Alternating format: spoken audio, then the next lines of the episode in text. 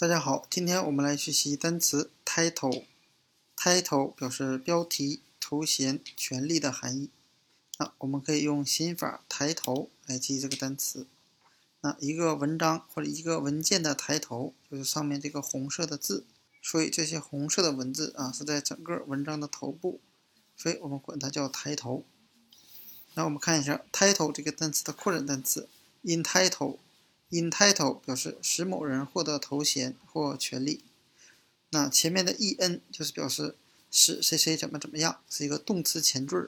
后面的 title 就是头衔和权利，其字面的含义就是使某人获得头衔或权利。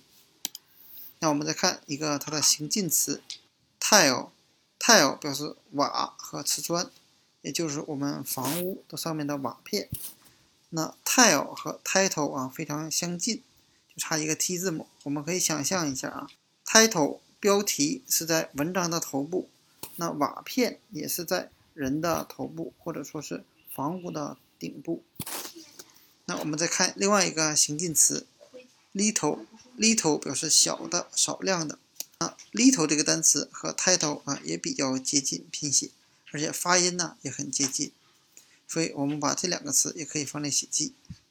那今天我们所要学习的单词 title 标题、头衔、权利和 entitle 使某人获得头衔和权利，和它的两个形近词 tile 瓦片、瓷砖，little 小的、少量的，就讲解到这里。谢谢大家的收看。